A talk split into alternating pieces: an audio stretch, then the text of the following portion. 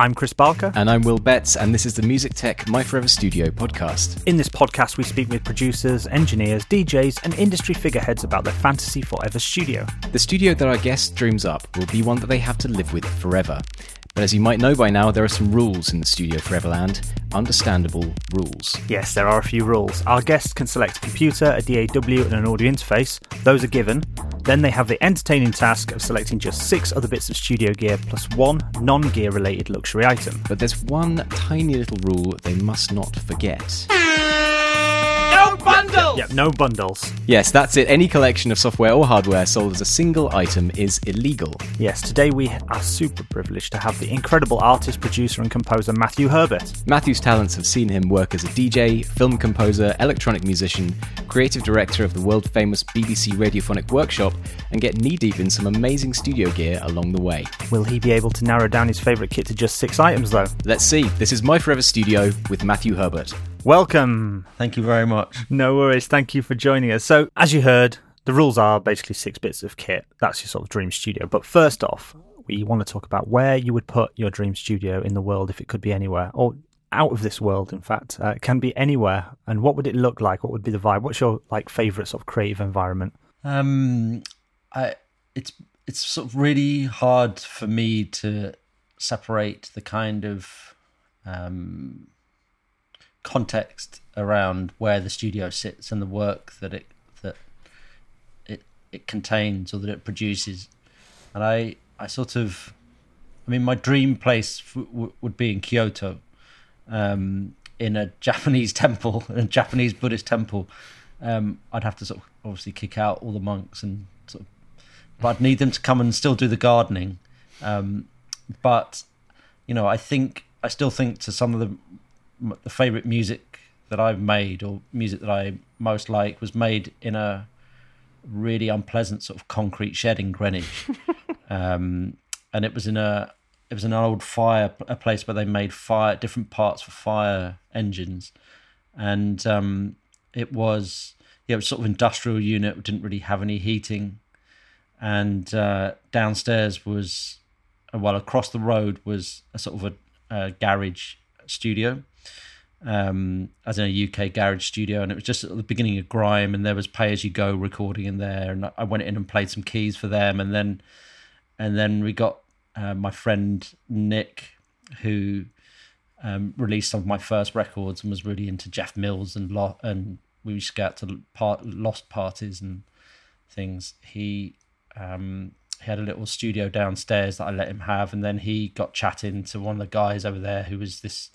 young rapper kid uh, called Dylan, and that that turned out to be Dizzee Rascal, and so you'd have like Dizzee Rascal downstairs with Nick in my studio, and then me upstairs, and um, in this no windows. Um, they'd cut this illegal mezzanine into my studio um, where there wasn't enough head height. So as you walked up the stairs, you cracked your head on this concrete beam, and there was rats everywhere. It was totally disgusting. It was like the opposite of my kind of Kyoto Buddhist fantasy but you know the music in a way uh, I think is your way out. You know, somehow is like your your projection, mm. and I yeah. often think about all the incredible music that comes out of or came out of Detroit, Sheffield as well, and Berlin. It's all these kind of post-industrial towns, Frankfurt. Yeah, and then yeah. but then you know when you look at somewhere like Barcelona and all the cultural investments gone in Barcelona, you think about how much, how many iconic bands have come out of Barcelona, and I'm and I would struggle to, you know, no disrespect yeah. to the Spanish, but I would struggle to think, you know, to, about the sort of global impact of. of the so what we're there, thinking so. is maybe there's no like. It's kind of like the equivalent of being born into money. I guess it's kind of it's difficult to chase that dream if like you're sort of comfortable on the outset. Like if if you're in Kyoto, do a bit of gardening, you might not ever get around to making music. Yeah, maybe you need to be in some hellhole to try and escape it. Well, I just sort of think maybe music's born of friction instead, you know, and and uh, you know the sort of the creative process is is forged. You know, it can it's it's difficult and it's a struggle and it's um, it's hard work and then it's it's suddenly upon you and then it's gone again and then it's then there's a sort of relentlessness to it as well of the kind of the craft of it. You know, I the thing that I think nobody really explains properly to students and things is the fact that it's not can you write a hit song it's can you write four and a half thousand of them, you know, because mm. to make a career out of doing music, you know, like you've just got to keep doing it and doing it. I mean, in the last in the last six months, I've probably written sort of somewhere between four and six hundred bits wow. of orchestral and electronic music for these film yeah. these TV series that I'm doing and a film that I did. And it's just the need to sort of keep sort of sort of keep doing it, you know? Yeah. It's that kind of um it's what separates somebody from, you know, being an amateur and to being a professional a lot of the ways in the music industry. It's that that old cliche that inspiration is for amateurs, isn't it? It's just you've just got to yeah, you can't you can't wait if somebody wants a film soundtrack, you can't just wait around until you have the inspiration for it. So you have to force and really push that on. Yeah, and uh, or you have to create systems and structures around you to be able to do that. And so, you know, and as I've got older, you know, I was really, even though I'm sort of romanticizing this time in Greenwich, you know, it was it was also deeply unpleasant. You know, in terms of it was very very cold. Um, it, there was no cafe, there was no sort of mod cons, and actually, you know, I'm nearly fifty, and now when I come down, I maybe uh, light some incense. I've got like slippers that I put on um, to walk into my sort of studio bit so that I'm like try and create some sort of barrier and try and create a nice working environment um, because I sort of need I, I guess I need to have that kind of comfort. But I you know the other thing as well is that I'm really aware that comfort can bring really boring music as well. I mean I often think about I often think about poor old Paul McCartney you know which is he's you know, if you read um, Gear, whatever it used to be, uh, whatever it's called now, Gear Stars or Gear Gears, what's it called? Gear Space. Gear Space. So yeah. if you read Gear Space, you know there's everyone chasing the perfect compressor and the perfect microphone and things like that. And you think someone like Paul mm-hmm. McCartney, um, I sort of mean this res- respectfully, even though it's not going to sound very respectful.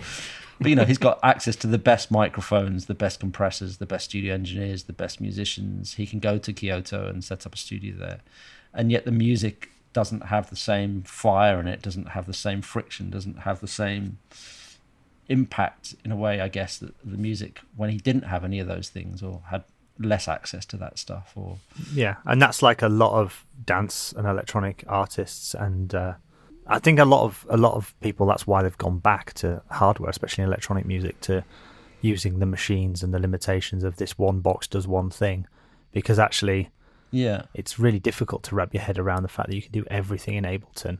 If you just get option paralysis, it's like, oh, where do I start?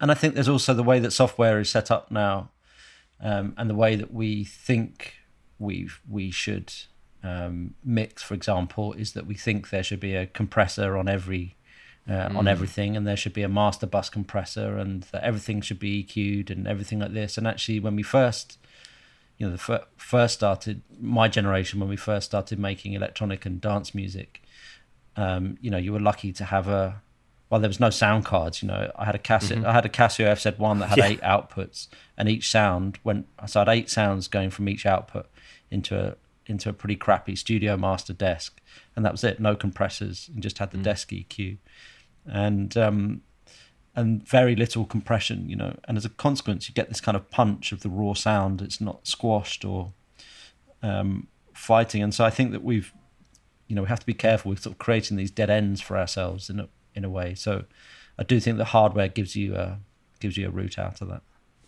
So, I mean, what are we going to agree on then? We've got two kind of polar opposite studios there. If you're my forever studio, the studio you want to be in forever, are you going to risk the, the luxury Kyoto environment or are you going to go for some concrete? I'm definitely, as long as I can take my family with me, I'm I'm yep. definitely committing to, to Kyoto. I mean, I, I'm really lucky. I My studio is in a 16th century chicken barn um, on the marshes, and it's really beautiful thatched barn. And there's windows. There's 16 windows everywhere I look out. I can see different things. I see across the fields and things like that.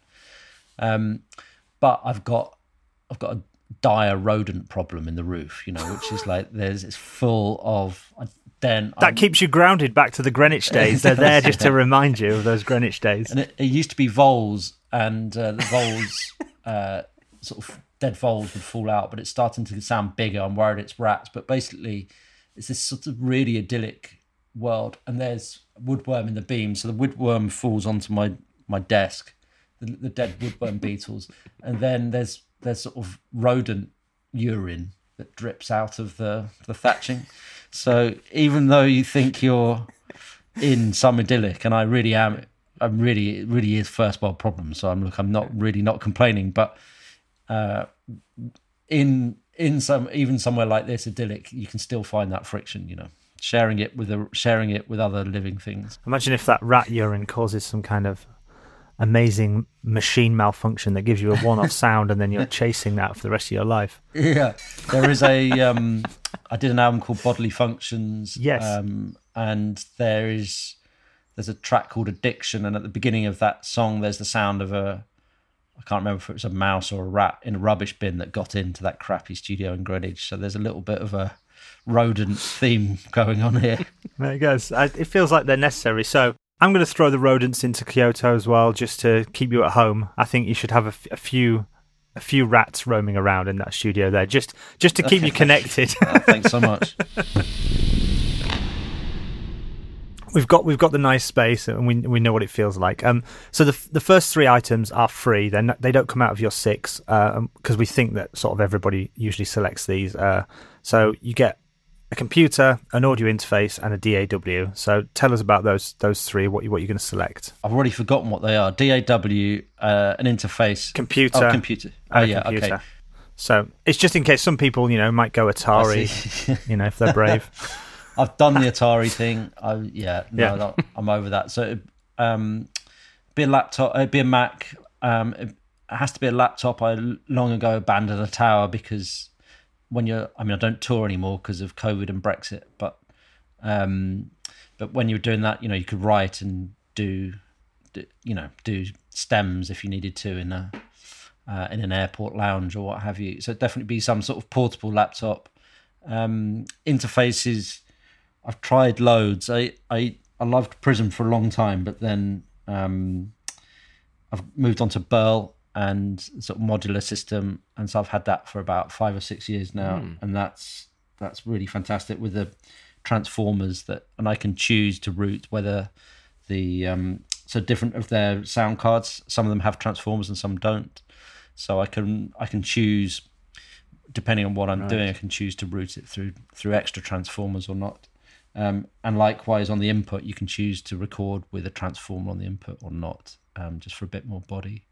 So I mean, you've sort of already got your dream audio interface there. We don't even need to upsell your dreams. on that. no. That's that's quite a heavyweight interface, isn't it? So what model's that? Will what's uh, what's the top end Burl? Is it a Mothership B80? Is that what you've got? Yeah, it's the Mothership B80, and and nice. then I've got uh, 8, 16, 24, 30. I've got about 32 outs and about 16 ins or something like that. But they're all different. They're all slightly Ooh. different colors. Um, yeah. So I can choose. Yeah, I can route it. And so I've got a um, a Chandler um, mini mixer um, that's spe- that's specifically tied to a certain set of outputs for doing things like remixes where I need to do where I still want some. Um, so my main desk is a Neve 5088, um, um, but for uh, and it's got all the shelf. It's got Shelford induction EQs and compressors nice. and things across it. Um, but for dance for sort of dance electronic stuff, it can flatten the transients a bit too much, um, and that's really pleasing when you're doing acoustic music or um, or you've got time to really work on the mix to try and stop that happening. So I've got a, a sort of separate rig so that I send it out to the Chandler sort of summing mixer thing, which has still got transformers on every channel. Um, but because it sums in a slightly different way, it allows me just to have instant recall on remixes and a slightly more yeah, yeah. underground sound. Or what. So we're going for Mac laptop, I guess, and the Burl. Going for a Mac laptop, yeah. I I just think yeah, and the Burl, and what was the other thing? Oh, that's no, it. a DAW. What you know? Oh, DAW. What are you going to? What would be the the one? I mean, you can select more in your six items, but this one you get for free. um, I mean, right right now, just to just to warn you though, with your interface, you're not going to no. get the Chandler or the desk with it, yeah. so those will have just to come out of your studio yeah. items. Just that's okay, but, there. but there's there is some transformer options, which is something that I really I really miss working, you know, doing the in the box stuff is that that transformer sound way more than the tube stuff. I used to have tons and tons mm. of tube stuff, which is all gone now, and uh, it's much more about transformers. Um, uh, and the DAW would be Logic. Um, I did like many people. I did Cubase mm. in the early days. Well, it was before then. It was it was uh, hardware um, sequences. So I had a really crappy brother. I had a brother two track um, MIDI um, sequencer, um, and it had no quantize, and you had to do it in real time. So, and what happened was you would put down a track, say a drum track that was unquantizable mm-hmm. as MIDI, and then when you were happy with it, and I put that in inverted commas, then you had to bounce that onto the second track, and then you'd say you'd put down your bass on the track one, then you'd have to merge them before you could add anything else. Um, so it's incredibly crude. And then my massive step up from that was an Alesis MMT8, which is a really brilliant. Um, I know Carl Craig used to use those, and as a really brilliant kind of hands-on. It was like a bit like Ableton Push or something, um, but but MIDI hmm. only, mm. and you just sort of program it as a sort of series of sequences. That was really great. Then I did then I did the Atari and Cubase route. Um, and then uh, my friend Patrick Pulsinger um, who's a really interesting, sort of important electronic music figure from Austria. He showed me Logic um, on a on a G3 Apple Mac um, sometime in the 90s. And I always remember this. This is one of my favorite sort of studio stories. He showed me he showed me a, a plug-in for the first time and then he he put three he put three plugins in. They put a fourth, and the computer crashed on the fourth. It's like, oh, it's okay you're never going to need more than three plugins anyway. That's what he said to me. It really made me laugh, seeing as what the sort of track count and plugin count that we yeah. now have. And, and that would have been, um, was that things. when Cubase, was it Neon that they had the little, or the little Moog type thing, single oscillator? In I, I hadn't got, I'd, I'd, I, I don't think I was even, you know, it was all black and white, and it was, I don't think I was recording audio then, so I don't, it wasn't putting any out audio; it was just doing MIDI. Right. Um, and then so I, I switched to Logic. Um, Logic was really brilliant. Then it got bought by Apple, and it went down the tube pretty quickly. Um, but I sort of committed to that to that, and then now I now it's got better again, I think. And mm. actually, I've been helping them with some beta testing and put and helped design some of the new sampler. I'm not sure if I'm allowed to say this or not, but helped with some of the new sampler stuff um, that's in um, that's in Logic in the new one. Um, yeah, in the new one. So, Amazing. and now that um, now that Logic's sort of a bit more back on track, I think it's mm. it's it's pretty great. My favorite function, which I haven't found on any others, which I use probably more than anything else, is capture last takers recording. So you can just be playing something on the mm. keyboard, and then you and you're like, oh, that was good, and then you can press press something, and it's and it's sort of always recording into a buffer, so it captures it. And it now does this cool thing, which is even if you're not in record, even if the timeline's not running, you can just be playing around on the piano. Then you can still capture last taker's recording, and you're like, "Oh, I did something amazing, and I caught it." And that's how I write now. I, I just write, and then if I do something I like, then I just sort of go back and and retrospectively kind of capture. eliminates that kind of pressure of the record light being on, doesn't it? Absolutely, yeah, yeah, it's brilliant. So there's there's your three locked in. We've got Logic, we've got the Burl, we've got a Mac laptop. Now we move on. We've got six bits of studio kit that you can have in your Kyoto paradise forever. What's it going to be? It has to be a microphone. There's like that's yeah. I wouldn't be able to do my work without that. Awesome speakers or and headphones as well. Well, you can. I do. I still write and I I mix on the laptop speakers. You know, I still and I oh. I, I, use the little caps lock key and write often hmm. write music with the little computer typing on there. This is going to be a very interesting My Forever Studio if you have a Burl, but you're monitoring through the laptop speakers. I, uh... well, I, I, I obviously do have better monitors than the laptop speakers, but you know, I'll often be, uh, often be in the house whilst the kids are doing their homework or something, and just at the kitchen table, and you know you should you should be able to mix on anything. You know you, you should be able to write and create music on anything. You know it's it's just a question of recalibrating your your your brain and and it, you know it doesn't translate very well so you, I wouldn't commit to a mix but in terms of uh, writing and things like that. You know, I, Yeah. I think it's enough. Um, But item number one, what's it going to be? um, it's going to be um, a Chandler Red mic microphone, which is what I'm recording now. And um, w- one thing you should sort of, I should probably confess right now is that I've gone very deep into gear over the last sort of 30 years. It's exactly why we wanted you on the show. Also, also at the moment when you said Burl Mothership as your interface, I was like, okay, yeah, we've crossed the Rubicon here. We're, we're going to get some good stuff. Um, yeah, and I've done, you know, I, I've become, you know, I'm really particular about, um, about the equipment, um, and I've been really fortunate in as much as I've earned enough money to try most things, and, and basically I pretty much sell the whole studio every three years and start again, um, and it's it's really fascinating what gear you miss and what gear you don't miss, and um, why? Why do you do this? Why do you sell it all every three years? What's the purpose? I think it's just sort of slightly.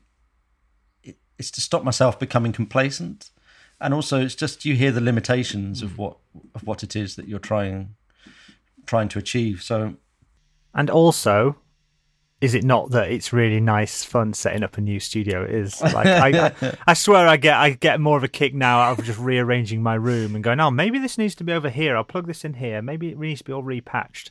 That's like that's my actual hobby, not making music.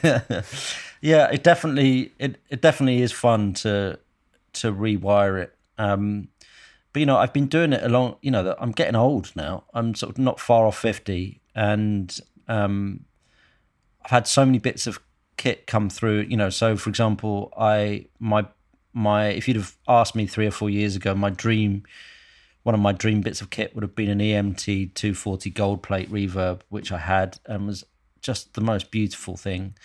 And then if you'd asked me two years before that, it would have been an EMT 252 reverb, which I had, which is just so beautiful. Just sounds like nothing else. Um, better than a Bricasti, I think, for what for a particular sound that you're going for. Really gorgeous. Um, but you know, it starts to be unrepairable and you know, and also they're going up in value. So uh, my my two my EM, my EMT suddenly was worth many thousands of pounds. So it's like, well, I'd rather sell that and do something else. You know, also because as plug-in technology is getting better and emulations are getting better, you'll get it doesn't sound the same as a you know I've never heard a, a plug-in get close to an EMT 252 for example but because I've got a really nice desk if I root um, you know the thing that's really missing I think more than anything is the hardware stage. So um, so if you can run a plugin through a hardware stage and because I'm lucky enough to have a Neve board with transformers at every stage and induction EQs and things like that you can sort of bring the signal a bit more back to life and a bit more three dimensional um, in in that way. Is there anything you really regret getting rid of over the years? So, is there anything where it seemed like a good idea at the time and you wish you still had it? I had I had an EMT desk for a while um, that used to belong belong to Pierre Boulez, who set up IRCAM in, in Paris. that's very cool. What a legend as well. Yeah. yeah.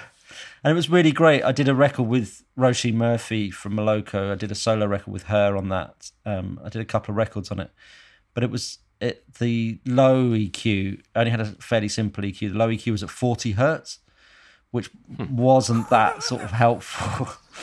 Very helpful for musique concrète, I'm sure. yeah, but for electronic music, it was sort of not that sort of not that helpful. So, um, and then I got offered a. I, I traded it for a Harrison Series Ten um, digital console, which was Mike Oldfield's old one, which cost quarter of a million pounds in 1980 something or the other. It's the first ever digitally controlled analog desk. It had seven power supplies, and um, it heated my whole house for the for the winter just from these seven power supplies. My electricity bill was a thousand quid for three months because you had to leave it on constantly. It never worked properly. I mean, it sounded bottom end particularly sounded extraordinary. It was really something really really fat, juicy sound, but woefully outdated um, in terms of trying to sort of keep it running and up to date and fully functioning. Um, but my best, the best sort of uh, fact from it is the um, uh, is that when he exported it from America, it had so much computer technology and chips on it, it had to have special dispensation from the American government that it wouldn't be used as a weapon. so it had to it had to travel from America to England with sort of certification from the government that it wouldn't be weaponized. Now I realise some people would think what Mike Oldfield did with it might be considered um, yeah violence. They don't. Or, they don't use his tracks in Guantanamo Bay, though, do they? No. no, no, maybe not. But um, but yeah, it was an absolute. It was an absolute beast. So, you know, the, the sort of the then the quest becomes how do you get that proper, brilliant, big console 3D, gluey, gorgeous, wide open space, but without all the maintenance yeah. issues, you know and that that's how I ended up with a Neve 5088, which is it's got one power supply. I can turn it off at the end of the day and turn it back on again. So tell us about the mic though, the the, the item you're choosing, the Chandler mic. Yeah, well, I, I got really, but I, I think it's a sort of perfect segue in a way, which is like what I really want is I want a big, um, I want a, uh, a big um, analog valvey sound. Um, but I don't want all the maintenance issues. So I got very uh, I got very into Lomo mics. So Lomo are sort of Russian Russian mm. Neumanns, and they're sort of half the price. They're maybe not half the price anymore, but um, really wonderful sound. So I had um, I had one of the rarest ones, which is one of the best male vocal mics, which is a 19A13 um, square um, square looking mic. Um, I've never seen one for sale other than the one that I sold and I imported wow. it from Ukraine. And really special mic, but constant maintenance. You know, needed constant maintenance. And when in a professional circumstance, even though the studio is just for me, it's not like it's Abbey Road and functioning. You know, the thing. But you can't you can't have a mic that just keeps going down. You know, I have to work and record every mm. single day. I don't even really have time for that much maintenance, even proper maintenance that I should be doing.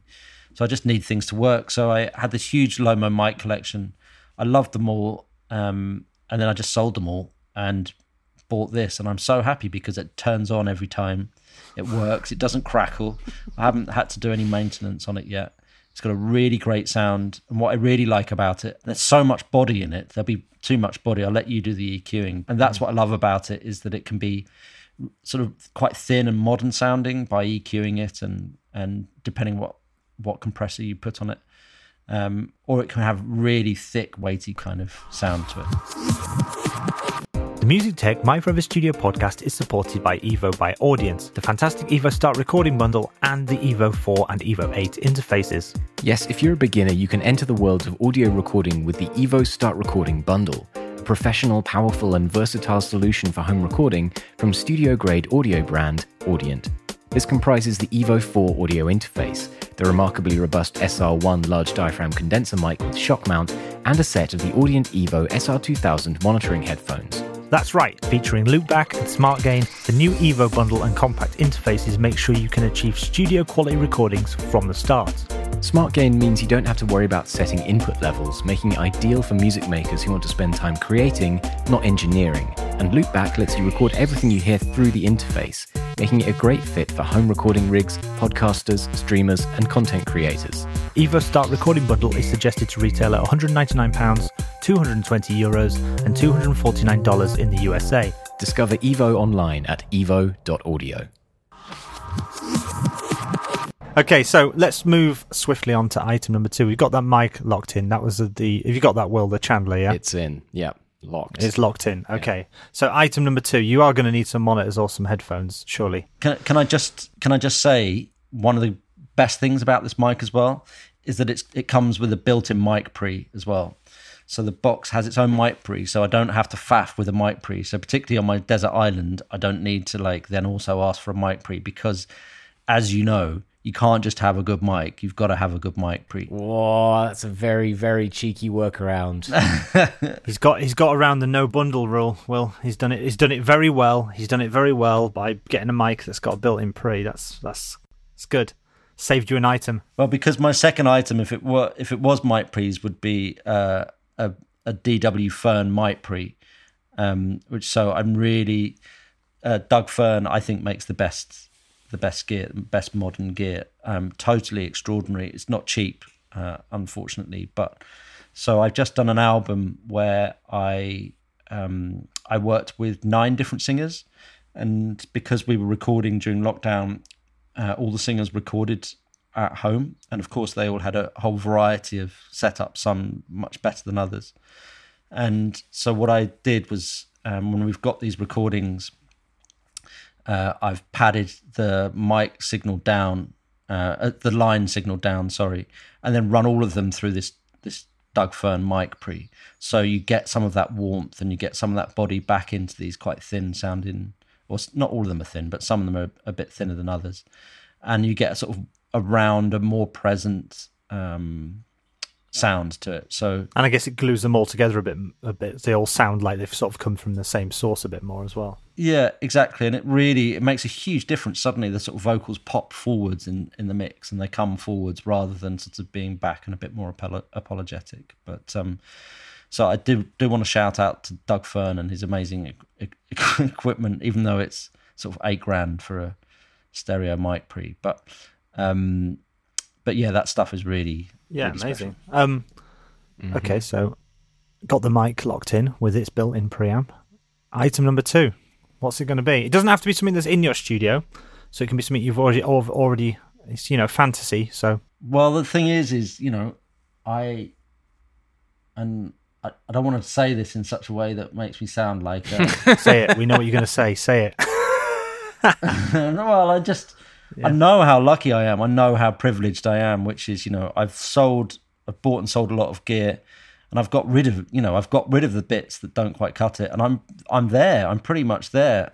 Um, and so I, I am looking around because I've got rid of everything that I, you know, I had. I've just sold a Culture Vulture um, 11th anniversary with new old mm-hmm. stock Mullard tubes, sort of fancy limited edition thing, because I was like, you know what, I'm not really using it, and there's other ways around this, and it's nice to. It's such a great feeling just to go. You know what? I don't. I don't. I don't need this. Um, so my next bit of uh, equipment. Am I allowed to take a console? Yeah. Yeah, it's a single item. What am I doing in this fantasy studio? Like whatever you want to do. you don't even have to use it. That's not the purpose of the podcast.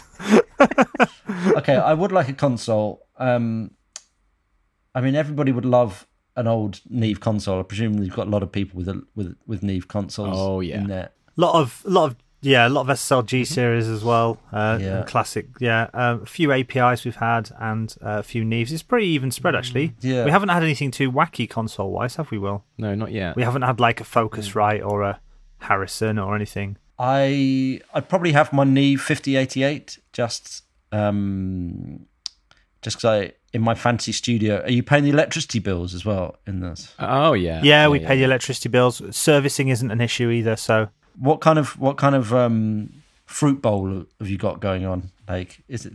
Oh, it's exquisite. It's exquisite. Okay. We've got kiwis. Yeah, We've got um, yeah.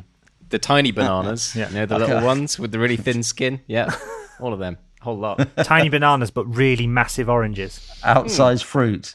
Yeah okay, electricity bills, studios. So is that the consideration? Is what's my electricity bill going to be? Primarily after the Mike Oldfield scenario, it seems important though, doesn't it? well, it's you know, I think you know, as I said, being a bit older, you've you've sort of found out what the pros and cons of all these things are. You know, I had an 1176, yeah. had a Blackface 1176 vocal compressor for ages. That was like, oh, this is so great. And then I was like, but it's the same sound on everything you know it's the same sound and you can't get away from that sound and it and it's it's a great sound it does that sound brilliantly and i miss that a little bit but it's just the same sound on everything this is why this is why i think um, rupert neve stuff design stuff i think is so well liked and revered and loved is because it can contain a variety of different or it can facilitate a variety of different styles of music. You know, I had I bought the SSL mm. Fusion thing that they came out with recently, and I had it for a week and then sold it. Mm. So it's just just sort of again, it's like you know, it made the sound a bit more punchy, but it brought the stereo image in and it took all the sub out of the bass. And so you lost warmth and you you sacrificed warmth and depth to get punch, a sort of Yeah. a kind of a modern sort of boxy sort of punch noise, which for certain things I can absolutely see is it works and is useful, but it's again it's just it's one sound, you know. yeah. Um, Do you think? Do you think that the Neve that you've got there will be the forever studio Neve, or is there was there one that you would have preferred to get, but you couldn't because of the size of the barn or the electricity bill? I think it's just more about the maintenance. You know, I live down in East Kent. Um, there's two, um, there's two uh, uh, engineer tech people around here, and one's just retired, and the other one is so busy and he's very, very diligent, and so he's quite slow. And that's not a criticism of it because he does brilliant work, and and but actually getting somebody if it goes down, getting somebody out here to to fix it, or getting someone to Kyoto. I mean, are you as part of your Yeah, you know you've got a full You have a- range of tech? Okay. studio maintenance monk. I think. okay. Yeah. Okay, good. Got maintenance monk. Well, that's good. Um, I think I'd still go for this. I think I'd still go for this, this, this desk mainly because I don't have. That's the one thing that I don't have huge amount of experience with is mixing on. Because I'm lucky enough to have my own room, I tend not to mix in other studios, um, other than the orchestral stuff, and the orchestral stuff has a very different um, you know, when you work at Abbey Road or Air or something like that, the, just the routing for all the different monitor sends and things like that, and then the and then all the stemming required for Pro Tools and delivery of sort of surround stems to um, to dubs and things like that. It's got so many functions that you don't that you don't need that that wouldn't be for me. So I'll take the 5088 um, and with with some sort of EQ and compressors built in um, to it 'cause it's modular, so it's missing those bits when you buy it and you slot those in. But Oh, is that is that a bundle? Well, I don't think that's a Bundle. is it a bundle. bundle? Look, okay, I think we think I think we've allowed it in the past. Yeah, I, I, I think we did with the APIs, didn't we? The APIs are similar, aren't they? Where they've got the kind of lunchbox things on there. Yeah, it's a really it. We'll boring allow choice, but it's really, it's really, um, yeah, it's a good bit of kit. Item number three. Item number three, apart from the microphone, is probably the most important one, which is um, an Akai S612 sampler. Um, Are you not going to get some monitors? I'm freaking out here. You, well, well, I, you're keeping me on a knife edge. It's like, is it going to be all on laptop speakers? This is okay. I'm sorry. Go back to the sampler. Let's get to that. Item number three is well, you can't you can't make music out of monitors. Uh, The most important thing is I want to make stuff. That's what I do. Is I'm a make. You know, you know what I mean. You make things. Okay. So, um, also I'm still working out what I'm going to do in this studio. So, okay. like, yeah, we'll freestyle it. yeah, exactly. So, th- but this is the most important one, which is an Akai S612 sampler, which is the first sampler Akai ever made, and they got it completely right with it. Um, it's yeah, it's completely perfect. I think it's a perfect bit, of equipment, and then bizarrely, it all sort of it went wrong now, and they still don't do still it's still not done in the same way now. So, um, it the only downside is it only does one sound, so you can only do one sound at a time. But it's basically an analog synth equivalent of a sampler. So it's just got a series of knobs on the front, um, and it's got no internal menus or anything like that. So the, I'm going to look at it now. Let me swing my mic around. Uh, so on, you have a mic and a line input. Then you have a recording level, so you can just turn the, the knob to measure the uh, recording level, monitor level. Then you you've obviously got a sample button. Then you've got a, a MIDI up and down to set the channel.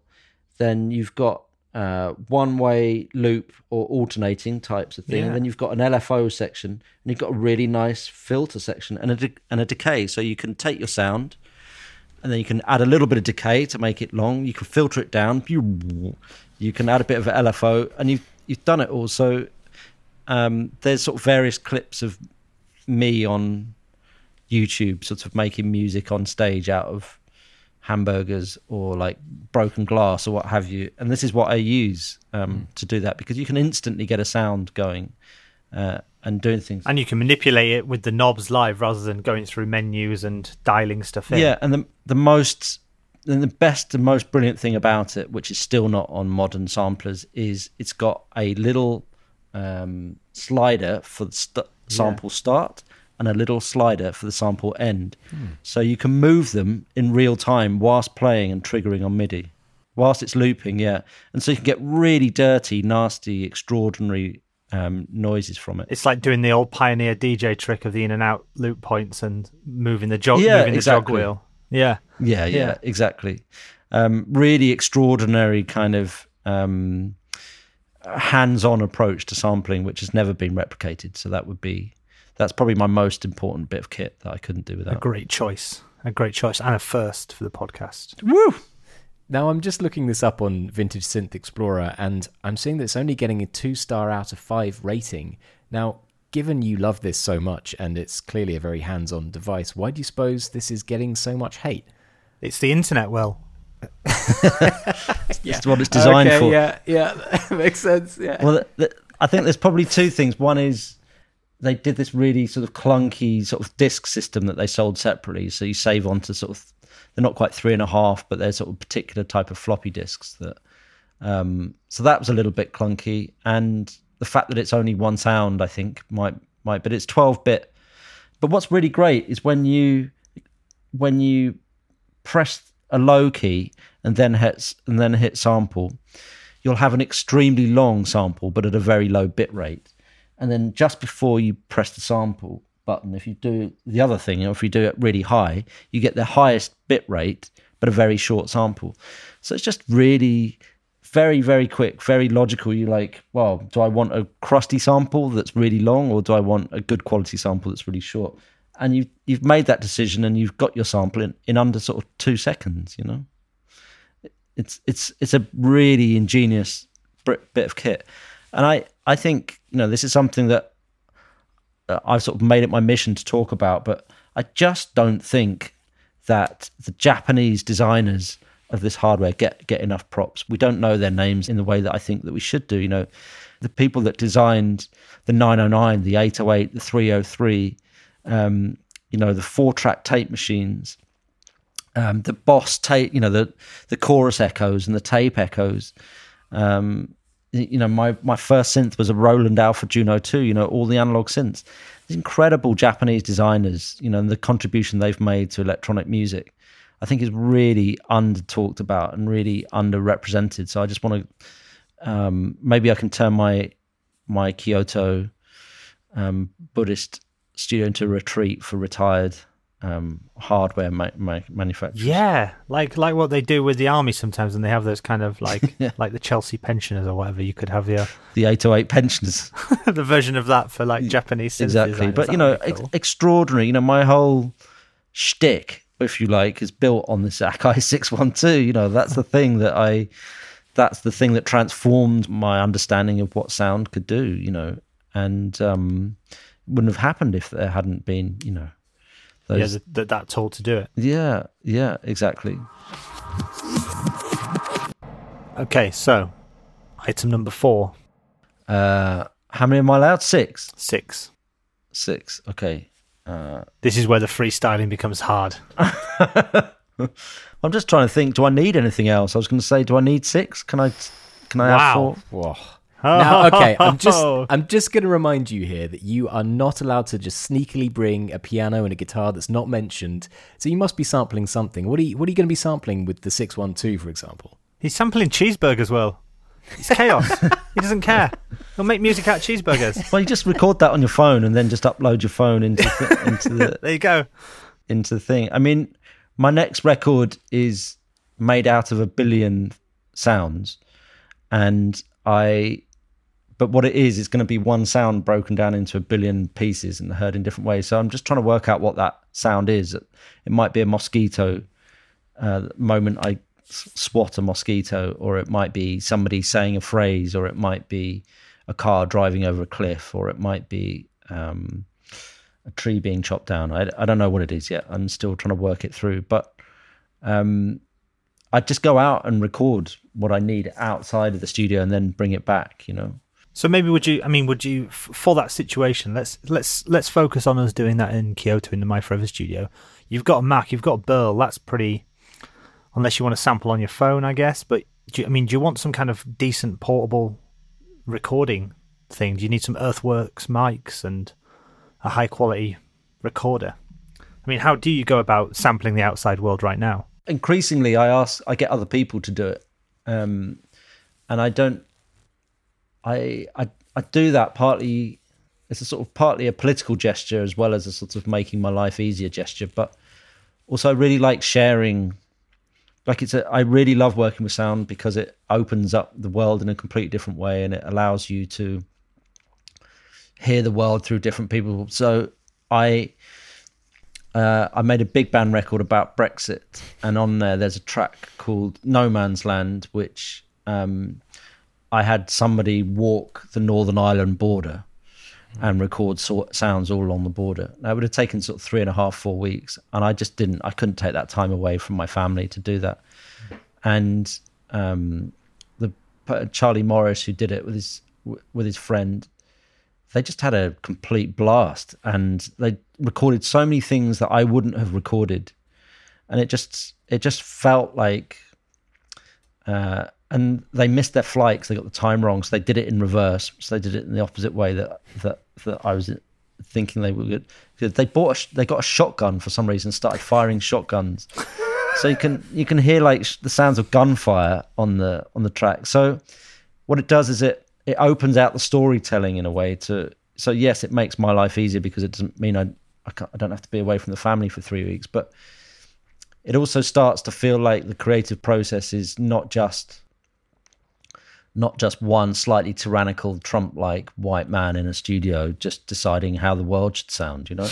And it starts to sort of share those. So it democratizes of, the, the, the record the a little bit, yeah. Yeah, I think so, yeah. And that record ended up with, you know, over a thousand people contributing, um, over, over a thousand musicians, over a thousand singers, you know. So huge, ended up being a huge, vast sort of landscape of people and perspectives. And when you talk about Brexit and the idea of collaboration, you're sort of living the politics of it. So i'm not really bothered if the, if it's recorded on a phone or if it's recorded on something fancy. In as much as you know, that's part of the story. You know, if you're recording, um, I don't know, if you're in Myanmar at the moment recording protests, you're probably not there with you know fancy gear, and you you might be having to be record uh, in secret because it might be your life might be in danger if they catch you recording it or something like that. So, the medium and the way that you're recording it t- tells you about the kind of circumstances that, that you're in. And yeah. so I'm interested in those format shifts as well, you know. So maybe item number four could be some kind of Stasi recording device. Isn't that just a mobile phone? yeah. Oh yeah, that's true. You got that. I, yeah. I, mean, you've you've you've given you've given up all your information, yeah, all your personal we, information. We've all signed up to that uh, for the chance of sending a gift to your mate. Yeah, of, uh, worth it. Yeah, it's worth it. it's worth it. Okay. Have my life. I want those cat memes. um, so I'd I'd be I'm okay with that. Um, I think probably the thing that I haven't uh, the thing that I haven't said that I would like would be some sort of MIDI keyboard. And, yeah. And I'd be happy for you to sort of decide what it what it might be. I, I tend to use Akai ones because I, they're um the, the actions a bit they're sort of quite solidly built and the actions sort of quite fun and you've got the pads so do you go for sort of synth action rather than the weighted piano key action definitely not the weighted key action because oh. uh if you're triggering the sound you know i made a record out of a pig and if you've got a pig being uh, a pig's head dropping onto a stainless steel floor or something like that and it's you've got quite a sort of sharp spiky sound you don't want it to be you, don't want there to be resistance in the sound because you might be trying to go. Obviously, if it was a different animal's head, maybe not. Yeah, uh, maybe if it was a ant head, yeah, there'd exactly. be some more leeway. But you, um, the thing with working with samples is that the the note off is as important as the note on. Yeah. So how long you let a sample run is and where it stops. It's not like a piano that has this nice decay on it.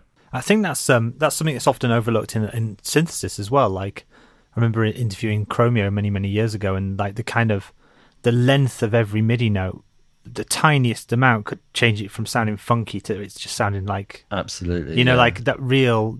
It can really change how a synth sounds. And I think I think that's that's yeah. one thing with plugins and, and hardware as well, isn't it? The difference is how you interact with it. Like when you've got yeah. the keyboard attached to the synthesizer you're operating, and it's all made to work as one you actually physically play it differently than if you've got a MIDI keyboard attached to a plugin.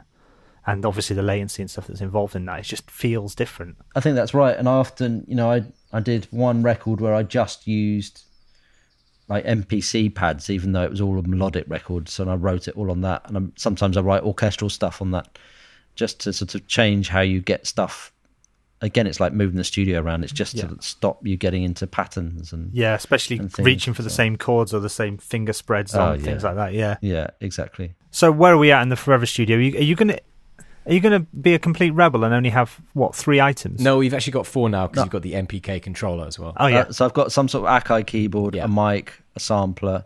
Because once you've got a microphone and a sampler, you can do anything. You, And a desk. You can, yeah, or even without, you don't even need the desk. Uh, to be honest, I'm not. Maybe I maybe I'll give the desk back.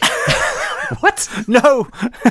I love how cavalier you're being about this because you're breaking the format, but Well, it- it's, good. It's I good. think it's Yeah, it's uh, good. You know, I'm a really I I think about this a lot. I'm really um I think partly because I've spent so much money and so much time trying and working with loads and loads of different equipment and selling it quite quickly. Um you realize how important these tiny increments are and also how completely pointless and irrelevant they are. And I you know, I often think somebody who has a who I've found had a similar sort of approach or what have you, or but it was even worse than me was well, worse is not the right word was with Mica Levi, um, who people might know for Under the Skin soundtrack or Micachu and the Shapes, um, but she she just did everything on the computer uh, on the laptop, you know, again like caps lock, and no EQ, no compression, no anything, and she would create the most extraordinary stuff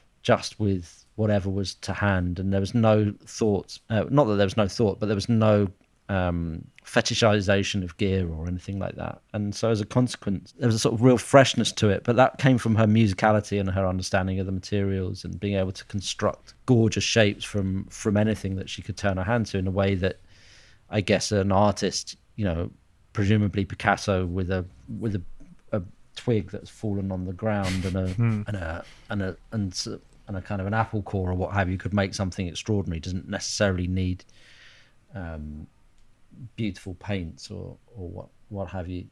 And the best paper and the best paintbrush and things like that. So i really swing between those two things which is on one hand you don't need anything. And on the other hand well if you're going to do it it would be really nice to have a bricasti reverb. Um, you know if you're going to have reverb well you might as well you know you might as well have the best one. Yeah. Um, so I'm really, I, I really sort of go backwards and forwards, uh, go backwards and forwards on it. The difficulty is, is once you've heard the difference, it's hard to go back. So once you Have the best one. once you've spotted the difference, um, particularly on things like converters, once you've heard a cheap converter compared to an expensive converter, it's there's it's really really difficult to just accept the, the sort of crappier one. Just going to circle back to do you want to get some speakers for your studio? Um, what do I? So I've got a converter. I've got a mic. I've got a sampler. You've got two more items left, basically, so you can have some speakers, hopefully. you really want me to have some speakers? It's so you? it's freaking me out. It's freaking me out. What's wrong with headphones? You know, it's like you're in a but. Um, Well, you still need to get some headphones though. you, don't get them for free. Well, you can have like iPod headphones if you're happy with those. Ones that Okay, all right. right. Then I'll have a pair of some- Sennheiser HD 25s Okay, and just sort of really great proper headphones, sturdy, can replace them. Um, I've tried countless other headphones, but just always come back to them. I think also because I DJ, so having a having a, a sort of DJ headphones that you can also use in this. reversible housing and all Yeah, that kind of stuff. And, yeah. I just think the bass is best in them. It's not particularly accurate, but it's just pleasurable. You know, it's just it's nice to listen to them. Um, so what I've got some headphones, a USB keyboard, a mic, and a sampler. So that's four, Have you getting rid of the desk? possibly.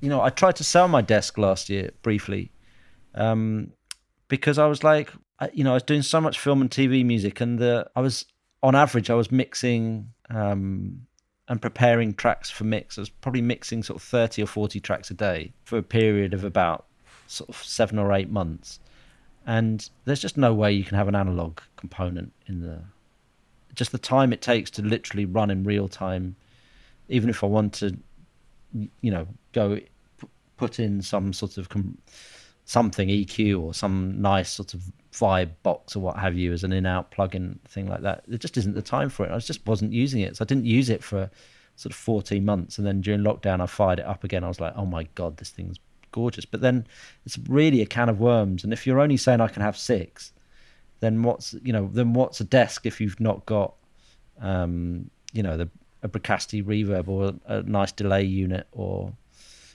you know three pairs of monitors you know big pair small pair medium pair um, that kind of thing so i'm just sort of wondering instead whether actually there's something zen about having you know a laptop usb keyboard a sampler Yeah. Let's do because we're getting towards the end now anyway. So let's do the rundown, Matthew. Have a listen to Will do the rundown of what you've got, okay and we'll include the desk for now. And then if you when you listen back to it, if you feel like something's missing, uh, we can we can do that and we can fill in the rest and then talk about your luxury item at the end. Okay, take us through it, Will. Okay, you're in Kyoto, in a Buddhist temple with monks and nuns maintaining the grounds and your gear, and some studio rodents to keep you grounded. You have a fully spec'd MacBook Pro laptop, your audio interface is a Burl Mothership B80, your DAW is Logic Pro X. For your six items, although you've only chosen five so far, you have a Chandler REDD microphone, an Akai 612 sampler, you have an Akai MPK 261 controller keyboard, that's the biggest one with all the pads on it.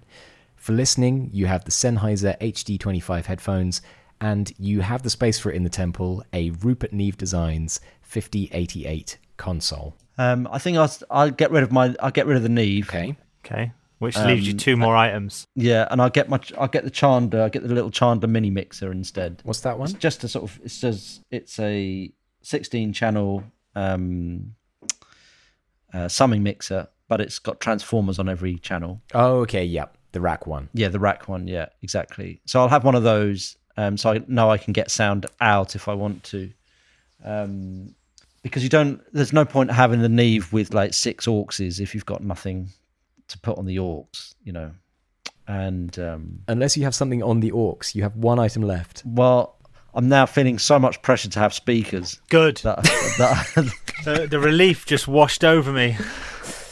oh, I felt like Patrick Bateman uh, getting a good re- reservation. No, I'm going to get rid of the Chandler. I'm, I'm get rid of the Chandler. No speakers. That's it. I'm going to have four items. I'm going to I'm going to have a mic. I have a mic, a sampler, a USB keyboard, and a Mac. I'm, I'm there. Okay, and a. Burl interface. and a Burl interface. Mind you, the Burl interface doesn't have any. Um, can I trade the Burl interface for something else? Because that doesn't have any headphone out. Headphone out. So. Your rebellious side has got you into a right pickle here. Well, I, like don't need it. I don't need Okay. it, do I? I don't No. need it. What what, what are you going to get instead of the Burl then? Focusrite Scarlett Solo. yeah. That's what I'm offering. Can I get a really nice teapot? What? That is that. That could be your luxury item if you want. Uh, no, well, I, I want something else for my luxury item. Can I Okay, get a really okay. nice teapot and, Okay. and cup? I don't know if that's a bundle. If you're- Short and stout, or I'll show you. I'll show you. Hang on. Matthew's going to get a teapot to show us teapot. here. I thought he was going to stand up and do a teapot impression. Yeah, me too. Um, and this, just to be clear, this is replacing. The Burl mothership. Yeah. Yeah. Okay. Reveal the teapot. So, like a nice handmade sort of. This is tenmoku Japanese. I'm quite into my Japanese pottery. So it's a tenmoku glaze. Um, it's actually made. It's British. Adam Ross, a ceramicist over here. So maybe like a nice teapot. it like does that. look nice. It's kind of got a kind of Darth Vader shiny vibe about it as well, which is cool. Yeah. Yeah. I'm you know I'm very very analog and I think that's what's been helpful about for me about this process is that I'm very very pro analog I love my gear and I spent a lot of money and time and effort over the years refining it and finding the best stuff for what I want to achieve. But actually it's like a millstone you know? It's like a kind of it's a drag on the creative process you know? And it's it's the number of times it gets in the way, like this pot's crackly, or I can't quite get the sound, or anything like that. And because for I don't think it's the right necessarily the right approach, but as I've got older, I having to work faster and faster. I'm now having to do more and more in less and less time. So, you know, uh, a few years ago, I, I did a film uh, called "Fantastic," a fantastic woman, and uh, it went on to win a Best Foreign Film Oscar. And I met the director, and three and a half weeks later, I had to deliver the finished score. So from meeting the director to delivering an orchestral score was three and a half weeks, and and that was a few years ago. And now that's become the standard now. So I did a film this I did a film this winter where I had to do 42 cues um, in two and a half weeks over Christmas, including recording it and mixing it and things like that. The turnover is so fast now; everybody expects it, and so I've got into that kind of rhythm. And I guess maybe being in in you know a Buddhist, Buddhist temple or what have you would would change that perspective, but. uh, It's really, you know, we, everyone talks a lot about this hybrid approach, but for me, I just feel like it's sort of one or sort of it ends up just being one or the other. It's like I'm either in the box and I'm working really quickly and I can, I've got instant recall all the time, or I'm taking my time and the analog thing becomes really zen. It's And like an all or nothing approach. Basically, you have to go all in with it. you know, if you're going to go analog, you've got to go and you know that's a, it's a sort of a process of surrender. You know, you have to surrender to all its its insecurities, its mess, its thing, and all the rest of it, and you just just um, and I I don't think that that's um, yeah, I don't think that's for everybody, but that's just you know that's where that's where I've got to you know. Okay, so run us down. We've got rid of the Burl for a teapot. What's what's the final setup now? Then, Will Y- you're locking that in as your final setup? Yeah, yeah, that's fine. Is that the luxury item, the teapot, are we saying? No, no, we've still got a luxury item to go. That was to replace the burl, which is kind of a But mind you, the only thing is, I, I've I've still got to get the mic. I've still got to get the mic signal into the. yeah. it's got the a preamp, but you're gonna Gonna need something. All right, I'll, make well, one of those right. little adapters from Maplin. Okay, all right. Well, I'll take the I'll take the Burl just to get the, the mic signal into the computer. okay. So how many items is that? We've got four. You've still got a pretty slender approach here. That's still four items, right? All right. Okay, I'll take another mic so I can do stereo Ooh, recording if I want Two to. mics of the same one, Yeah, match pair. Yeah. Nice, lovely. yeah, yeah, yeah. Okay. Okay. Then I'm done. And then, okay, then. So do the rundown, Will. Just do the rundown quickly again, and then we're nearly done. We're in Kyoto in the Buddhist temple.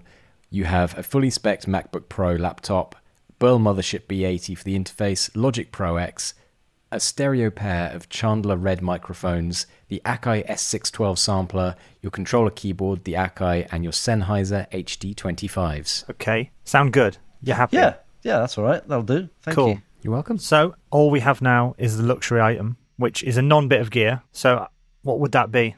Full Japanese tea shop? no, I think I'd probably like a pair of nail clippers. Just so you don't have proper. well, there's nothing worse than you know when you touch the keyboard and you get like the clicking sound of like fingernails on keys. It's the worst thing. And also, I just think that nail clippers are the thing that's really hard to. I think they're so great for the job, and if you if you do it with scissors, it can be really. Uh, You're laughing, but I'm actually serious. yeah. no, it is dangerous with scissors. I know you just can't really get in there. No, and Yeah. and um, and once you've noticed your once you noticed your why are you laughing? Once you notice your uh, fingernails are too long, it can. It, uh, I think it drives you nuts. Um, So- and because it's a luxury item, should we should we have solid gold nail clippers, or or you're you not bothered about that? Do you want them signed by somebody that you admire, a famous nail clipper? maybe I mean he's he's died, bless him. But Rupert Neve, if I could get Rupert Neve's Oh. signature on his on the on the nail clippers, yeah. That would be nice. Some gold plated Rupert Neve nail clippers. Yeah, that's good. Yeah. Neve should make some of those in commemoration, a Matthew Herbert edition. That would be good. What a wonderful and bizarre podcast that was. I loved it. Thank you so much, man. It was real, real, real privilege. no we, we had a, a real laugh. No um. So yeah, what's coming up for you post lockdown? Uh, you you roll TV soundtracks. Yeah, so I, I'm lucky, which is like the sort of TV and film work sort of kicked off at the same time that the gigs stopped. So um, did a, I've done a series called The Beast Must Die, which is on BritBox with Jared Harris and Cush Jumbo. I've done season two of Temple for Sky. Um, I've done a new Herbert album, um, which I did in three or four days just during lockdown. Just one day, I was like, "Oh, I'm just gonna make a record." So that's the one I did with nine nine singers. So that um, the first single's out soon for that. And are you excited about touring and getting out there again, or or has it been quite nice? Have have you missed it? What's how's that felt? Um, it's been I've definitely missed it, but it's been really nice to be with the family. You know, like having kids and not, um, yeah, having kids has been and missing that particularly at weekends when they're back from school and being abroad. So that's been really brilliant to spend some time with them.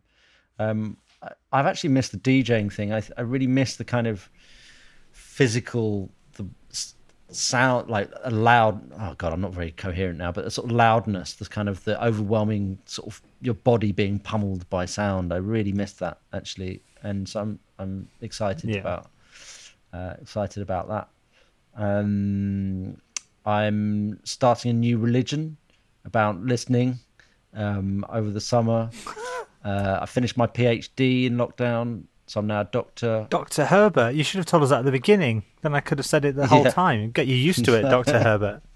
No, I don't want to. I don't, I don't, I'm not sure I want to use it very often, but um, but that felt nice to sort of put all your music together because it was a music by publication, so you could put your previous music together and and and sort of do that. And then maybe I've got a massive studio fire sale as well in uh, in a couple of months. sounds like it. Yeah, it sounds like that's coming up. Yeah, yeah, yeah. Everybody, watch out on eBay or Reverb yeah. or wherever it's going to be for yeah the studio file sale. Well, that that brings us to the end of the podcast. Thank you so much, Mister Doctor Matthew Herbert. Thanks for having me. And uh, yeah, we'll we'll hopefully speak to you again soon. Thank you so much. No worries. Thanks a lot. Well, a rule breaking rebel until the very end. Brilliant stuff from Matthew Herbert there. A fantastic guest. He just didn't want to have his dreams upsold, did he, Chris? Yeah, he didn't. Yeah, we tried our best. But um, anyway, as is our duty to remind you, if you are loving the My Forever Studio podcast, make sure you subscribe using your favourite podcasting app and do give us a five star rating.